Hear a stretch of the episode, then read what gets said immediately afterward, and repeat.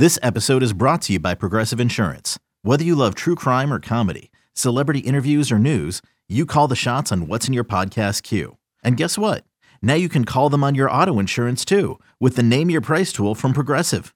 It works just the way it sounds. You tell Progressive how much you want to pay for car insurance, and they'll show you coverage options that fit your budget. Get your quote today at progressive.com to join the over 28 million drivers who trust Progressive. Progressive Casualty Insurance Company and Affiliates. Price and coverage match limited by state law. Welcome to Inside the Tunnel, brought to you by VT Scoop 24 7 Sports. My name is Andrew Alex. I am joined by one third. Yes, one third of the usual posse. Evan Watkins is a busy man with children. Doug Bowman cares more about vacationing than he does about Virginia Tech sports, but in the saddle, Matesis, alive and well, live from our nation's capital. How you doing, dude? I'm living it up. You know, it's 95 degrees today, so it's a perfect day to stay inside, stay cold, and record a podcast. Even though the others couldn't show up, I'm excited to kick it off. I know we haven't done a pod in quite a while, so I'm excited to talk Virginia Tech sports in general. Yeah, and, and ton to talk about. I guess we can start with the news that really broke today. And quite frankly, it was not something that I personally would have put money on going down. Justin Mutts, coming out of the draft, will return to Virginia Tech, use that COVID year. Our friend Dr. Jeremy Counts tweeted they're going to have to start making new classes for him to take because he may have taken them all already. And gosh, that could be true, but I feel like suddenly Virginia Tech, as you project towards next year, where before the return of Mutts, it was, well, it's a good thing we got that ACC championship because this year seems to be something where, you know, an NIT berth could be considered a victory to now eyes on the NCAA tournament once again. Yeah, I, I am so excited about Virginia Tech basketball for next year. Obviously, you cannot replace a guy like Keve Aluma. It's impossible. And what he's brought to the program. And, you know, the heights last year were set high with the ACC tournament win, uh, winning the ACC championship. But when you bring a guy like Mutts, who's just so good in every single situation, back into the fold, and you already have so many depth pieces. You have quality talent on the roster. And what Mike Young has been able to do this offseason to bring in big guys, Malaja Poteat, I think I'm, I don't know how to pronounce his last name. Eventually, we'll figure it out. That's still a work in progress. Point being, this team not only has more depth, I'd argue, than last year, but now they have the size. How many times have we been on this podcast saying, you know, I wish there was another big man. Now Virginia Tech has, you know, more players than not over the size of six seven. So this is going to be a tall, deep lineup. They have plenty of potential. Grant Basile coming in, uh, taking Keve Aluma's spot. Uh, it's just it's a deep roster. There's a lot of potential there. I think they can reach similar heights. I'm not going to go ahead and say they're going to win the ACC championship again, but this is a team that's going to be in serious contention. And I think expectations have only been raised with Justin Mutts returning. Yeah, absolutely. And I'm curious to see, you know, these transfers, how they slide in now, because it seems like Virginia Tech went above and beyond getting guys like John Camden, getting guys like Poteat to try to fill that void that we assumed we were losing with Justin Mutts. So now, I mean, assuming in this day and age in college basketball, nothing can ever be assumed, but assuming that everyone stays on board, there is, you know, a, a good amount of depth there, factoring in the fact that you're adding the depth, the guard position with a guy like Rodney Rice and the rest of that freshman class. Like, again, ACC championships are not the expectation. It is amazing that it happened, but I think we're getting to a point with Virginia Tech basketball where NCAA tournaments are the expectation. Virginia Tech has made the NCAA tournament now five years in a row, six years in a row. Of course, we can't count the year that they didn't have the tournament. We never know what the selection committee would have done with 500 Virginia Tech on Sunday. We never know. We will never know. And by the way, like we're not the only ones that do that. Carolina would have missed the tournament too, and they claim it. Why not us? But it, my hopes for Virginia Tech basketball have, have certainly elevated in, such a short period of time, especially given like with this team, and I think this is something that Mike Young did so well right away, and it started with Wabissa Bede, and it's developed through guys like Hunter Cattoor, Keve Aluma, and Justin Mutts. The culture is strong, and Mutts is going to be the team leader. I mean, probably alongside Cattoor with this group, but to basically not have to really start anew culturally is something that you know you can't really put like a numeric value on and, and, i think that this doesn't only pose well for the immediate future but being able to transition this program culturally from that era of the justin mutzes and the hunter cattoors to these younger guys who are coming up through the program will pay dividends in the long term as well. Yeah, absolutely. And like you said, it's not about saying every year, okay, the expectation is to win the ACC championship. It's being in the conversation, being in the conversation consistently at the top of the ACC. And I think, you know, there could have been a big dip heading into next year with all the attrition uh, but now in the day and age of the transfer portal, I mean, Mike Young has navigated it brilliantly. He's bringing in guys from all over. Like you said, he knows how to establish culture. And now it's a lot easier when you have a guy like Cattoor and Mutt saying, Hey, we just did this. We just beat North Carolina. We beat Duke. We know what it feels like to see that confetti, confetti fall over our heads. Like follow our lead, follow what he says this is the way to do it. And it, it's so cool to see that go over generations. I feel like it's so rare to see a program like Virginia Tech to consistently win with the Dukes and the UNCs out there. And, you know, having a program that can establish that identity and, and bring that winning mindset season after season and keep it consistent for generations to come. You know, the freshmen coming in are going to learn from a guy like Mutts. They're going to take it with them and pass it on to the guys that, you know, fill their shoes. So I think it's a really, really exciting time for Virginia Tech basketball, especially talking about the culture and what they're building. It feels like they're finally, you know, getting to a point where, you know, you can, it's okay to expect big things. It's no longer, okay, there's one good year, one okay year. Maybe we'll have a good year every three years or so. It's now's the time to expect, you know, great things from this program for a long time. I think the best way to put it with Virginia Tech basketball, since about year two of Buzz Williams, there was never a game, there isn't a game that you go into where you feel you are completely out of it before the game even starts. We can't say that on the gridiron because that's not the case on the gridiron. But, you know, it hasn't always been sunshine and roses. But even in year one of Mike Young, you know, third game of his tenure, they go out and beat number one Michigan State. Like, talk about setting a tone. A year later against Villanova.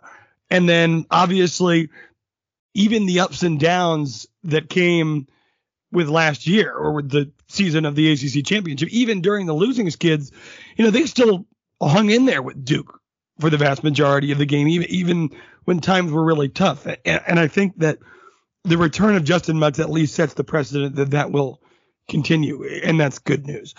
Uh, on the outs though is David N'Guessan. He he enters the transfer portal. This is a guy that, you know, really came into the year with a lot of hype.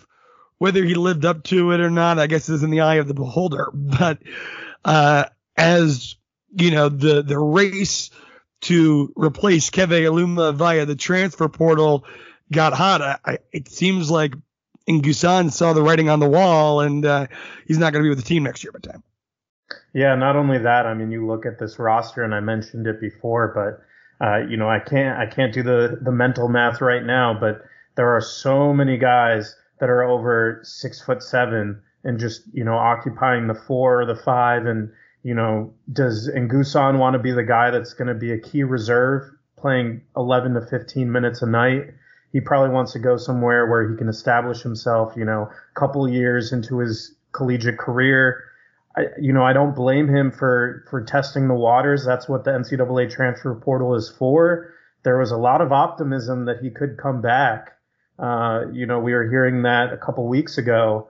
Um, but the situation in Kansas State that looked ideal to him. He will get more playing time, I'm sure, or, or at least that's probably what he's being told. Uh, he was a good depth piece that wouldn't have been a starter for the next two years. So I don't blame his decision. It's just, you know, sometimes in this era, this modern era of, of you know, football, basketball, there's going to be guys that you see the talent, you see an opportunity to contribute to the team, but sometimes they just want more, and you can't blame a kid for that. Yeah, it'll be interesting to see how his career develops. I mean, I definitely saw the potential there. You know, he's a guy that has the ability, you know, probably stretch out to the three point line. The size might not necessarily be there, but ultimately, I mean, these players know their situation better than we can from the outside, right? And he clearly felt that the way things develops down the line with his minutes dwindling, that his best chance to make an impact on the floor would be probably somewhere else. And, you know, the team's approach to the offseason reflected that. And, you know, you wish the kid the best of luck because at the end of the day, as much as we as fans want everyone to stay in orange and maroon forever, it's like the same deal with Nahiem Alleyne. People are going to go where they have the best chance to play and make a serious impact. And if you feel like you're good enough to go to another Power Five and play and make a serious impact, you're not good enough here. You know, that, that's just the, the decision that people are going to make. So let's move on though to, uh, I suppose, softball. Virginia Tech softball, unfortunately, despite probably feeling, at least as fans, maybe we felt like this group had the best chance of any team, maybe since Michael Vick in 1999, to bring the first team national championship to Virginia Tech outside of bass fishing. But alas, they take game one, they kind of blow game two, and then from the jump, in game three with an error to start the game and then two players colliding on what would have been a can of corn fly ball to get out of the first inning scoreless. And, you know, sometimes there's a bad omen in the air and it spirals to a 12 nothing loss. Matei, you know, 10,000 foot view, how, how can we view this? I mean, it's tough. It was a, it was almost like a miracle season for Virginia Tech softball. All the stars aligned. Uh, and you know, to to get the number three overall seed to face a team like Florida, where you believe that you know if Virginia Tech can can just win two of these games, they can go through, especially after how Game One went. You know, uh, it's just it's such a deflating feeling. I think for all of them, I think you can you can sit back and say that you're proud of the program. And look, like we're talking about Virginia Tech all athletics now. It's not just, okay, what's going on in football, what's going on in basketball. It's this softball program is legit. And they had a lot of stars that have waited their time, all came together. It was an incredible year, and it, it, it's it's devastating, honestly, to to lose the way they did, especially in Game Three, uh, so lopsided, and you know to to not make the Women's College World Series. But um, you know, hats off to them for for representing Virginia Tech proud. And you know, it was it was it was tough to watch the the post game interviews they did with the players and just seeing how emotional they were and, and, and saying how much they owe to Virginia Tech. But, you know, they made a lot of Virginia Tech fans proud. And I think, you know, again, just tip your caps uh, to the women's softball team. It was an incredible year. Yeah, absolutely. But the dream is still alive on the diamond, Matei. From an afterthought, really? I mean, when you were you you and I were in college at roughly the same time, was there any NCAA tournament appearances when we were in college? No, so. none. And, and, in fact, interest wise, you know, it, it, it's it's not the same as it is now. This was a you know bottom dwelling program that needed that heavy investment, needed the Whit Babcock. You know, this is my sport to really get going, and it took a while. It did. It did. I mean, I remember on radio years ago, maybe not years ago, but last year when they collapsed, It was like, is Coach Szefc really getting it done? Is the clock ticking on him? Is he on the hot seat? And I, I think there was almost a universal feeling of maybe he wasn't on the hot seat, but if things didn't go in a positive direction this year, he certainly would be. And then it all came together at the right time. And suddenly you go from, like you said, middle of the pack program, really for an afterthought to a middle of the pack program to now the number four national seed. And I mean, I was a little bummed because, you know, I went down to Charlotte. For those of you that don't know, I, I am moving to Charlotte here uh, in about three weeks. So went down to secure an apartment. Coincidentally, of course, total coincidence, decided to look for apartments the weekend of the ACC tournament in Charlotte. Go there on Ooh. Friday, and they're down five nothing by the time I get back from the beer line. Haven't even taken my seat yet. That being said, single elimination baseball tournaments are stupid. Stupid. Uh, I could. What they really should do is make a cutoff to get into the ACC tournament, make two large pool plays, and just play a championship based on that so everyone plays each other in the pool, and then the championship is best two out of three. But the ACC, you know, I could give them a lot of advice. So we'll start with some bigger stuff than that. That being said, the selection committee does not overthink it. Virginia Tech, the number four overall seed, that means they get a regional, and if they can get through the regional, a super regional in Blacksburg. I'm excited. I might get a speeding ticket on my way to the Lane Stadium parking lot or the English Field at Union Park parking lot on Friday after work. Like, let's we you know we've seen feels like all season long, Matei, because of the way last season went down. I've just been waiting for it to all fall apart, and it never really did. You know, they ran through the finish line of the regular season with their foot on the gas, like they were Dale Jr. at the Daytona 500 right after his dad died. But is this a college World Series caliber team? I mean, the way the way I'm looking at it, I mean, why not? Why not Virginia Tech? And and you know, just to pay a little more homage to the softball team, it's pretty cool that Virginia Tech is the only D1 school to have baseball and softball in the top four nationally. Um, th- this is going to be sick for Virginia Tech baseball. And, you know, I, I like their odds. It's interesting that they're playing Wright State to open it up, who barely finished above 500, uh, but seems to be a solid team. Uh, they, they did have one loss. I believe it was, you know, a couple months ago, 11 to 5. But otherwise, I mean, this is a very doable task. And then, you know, all of a sudden you're talking about winning the regional, going and playing maybe Florida uh, you know, in a best of three, which would again, could they avenge the softball team's loss to to Florida? So uh, I think the road, the way you got to look at it, the the road is is there for Virginia Tech to make a run. Uh, we'll see what happens when they get, you know, if they can make it all the way to bracket play and whatnot. But uh, you know, it's exciting and it's especially exciting. They're bringing a thousand more seats. It's going to be five thousand seats there. So th- this is going to be not only is it like you're hosting, but I'm sure the atmosphere, and we're talking about an atmosphere for a baseball game at Virginia Tech, is going to be phenomenal. Oh, yeah. No, it is going to be truly something to behold. And I don't really know how to get a grasp on Gonzaga. Believe it or not, I actually used to be a pretty big Wright State baseball fan like three or four years ago when I was doing the summer league baseball thing, calling games. I worked for a team in Ohio, which happened to get like five or six Wright State players every year. They'd basically take the max from one university, and those guys. I was there for two years, so those guys kind of came back year after year. So I'd watch all their games in the spring. Been been chatting with them, so it's uh it's funny for me. Hopefully, one of them can hook me up with tickets because uh it's not it's not going to be an easy ticket to get here at English Field and Union Park this weekend, but from what my Wright State intel tells me, this is one of the most beatable Wright State teams in years.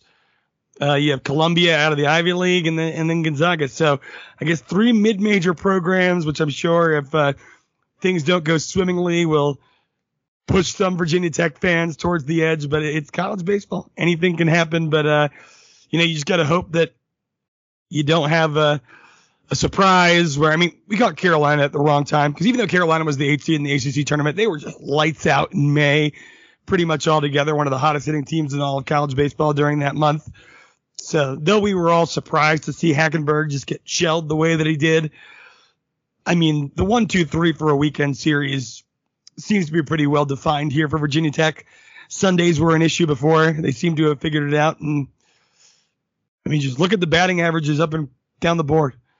Look at, you know, Gavin Cross being the number nine overall MLB prospect. And I believe you have Schobel and one other guy I can't pinpoint who it is off the top of my head. Cade in that, Hunter. Cade Hunter, yeah, both in the top 150. I mean, this is something that you didn't see out of Virginia Tech baseball. I mean, we have one major league player right now, that's Packy Naughton. He played for some of those middling teams, but this is a team laden with pro prospects.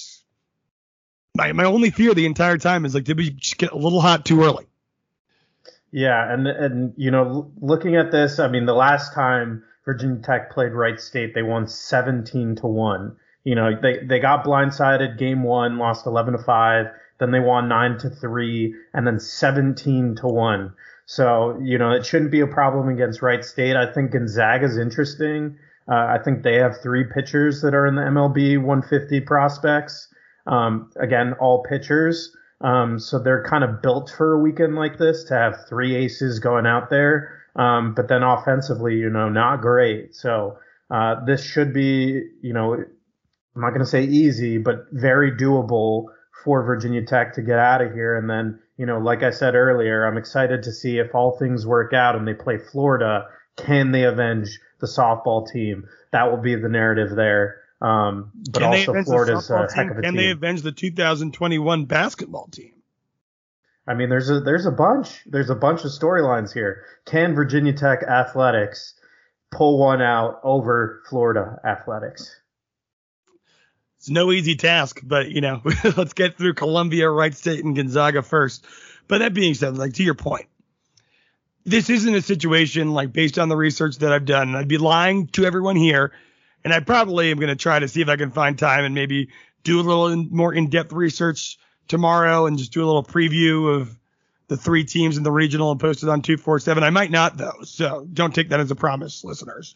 But that being said, from what I have looked at, you know, they're in some region somewhere, someone's got UNC as their two seed or three seed, and they're like, what the hell? This train is moving at a thousand miles an hour.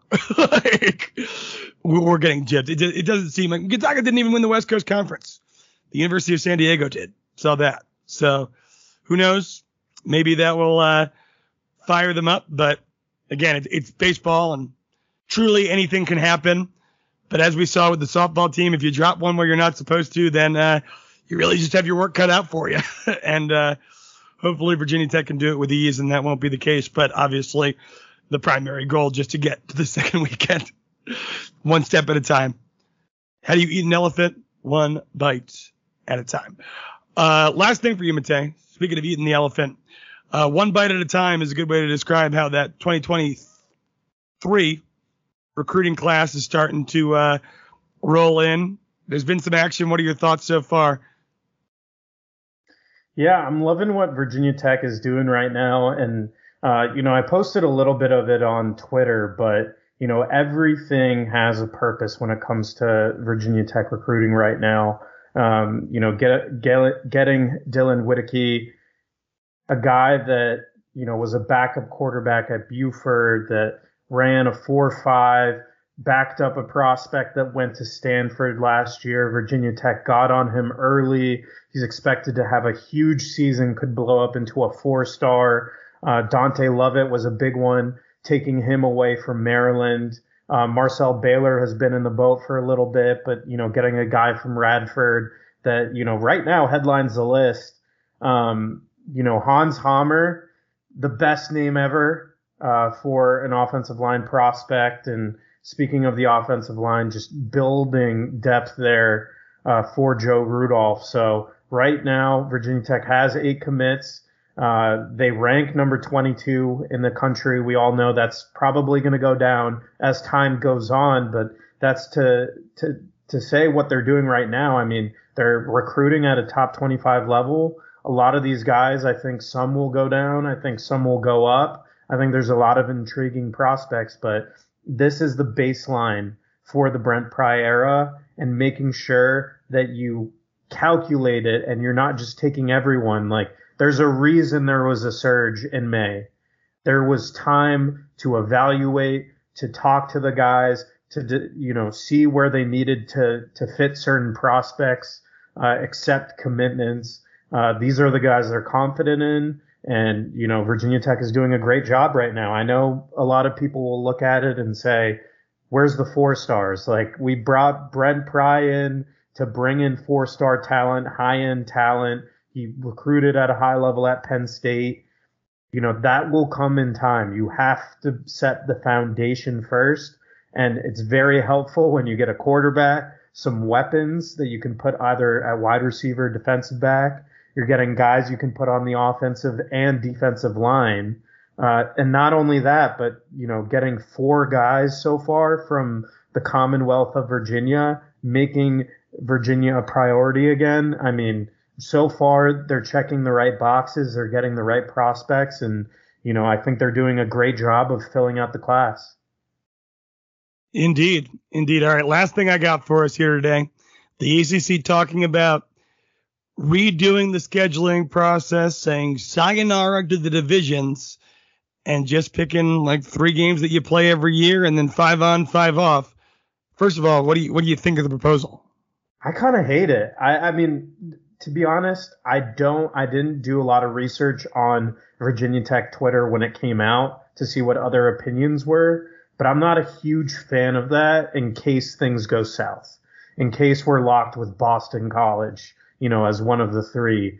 Um, but that would I, totally happen, by the way. it will happen. Um, but you know, I, I guess I'm just so used to how things have been done that you know, to me, I understand, you know, getting more you know the five on five off getting more exposure to other teams that you don't regularly see like there is a big problem that virginia tech is almost never playing you know florida the florida states um, you know barely playing the louisvilles until last year um, but overall I, I, I just i don't quite understand the proposal i don't know quite what to make of it other than it doesn't seem like the best plan moving forward yeah, and I'm with you on that, Matei. It's uh, I mean, I just like the idea of being able to win your division. Like Virginia Tech, despite the fact they haven't really been like a conference contender, they've been a division contender. Because Clemson is just, you know, that 10,000 pound gorilla standing at the top of the mountain, and no one's very close to pulling them off.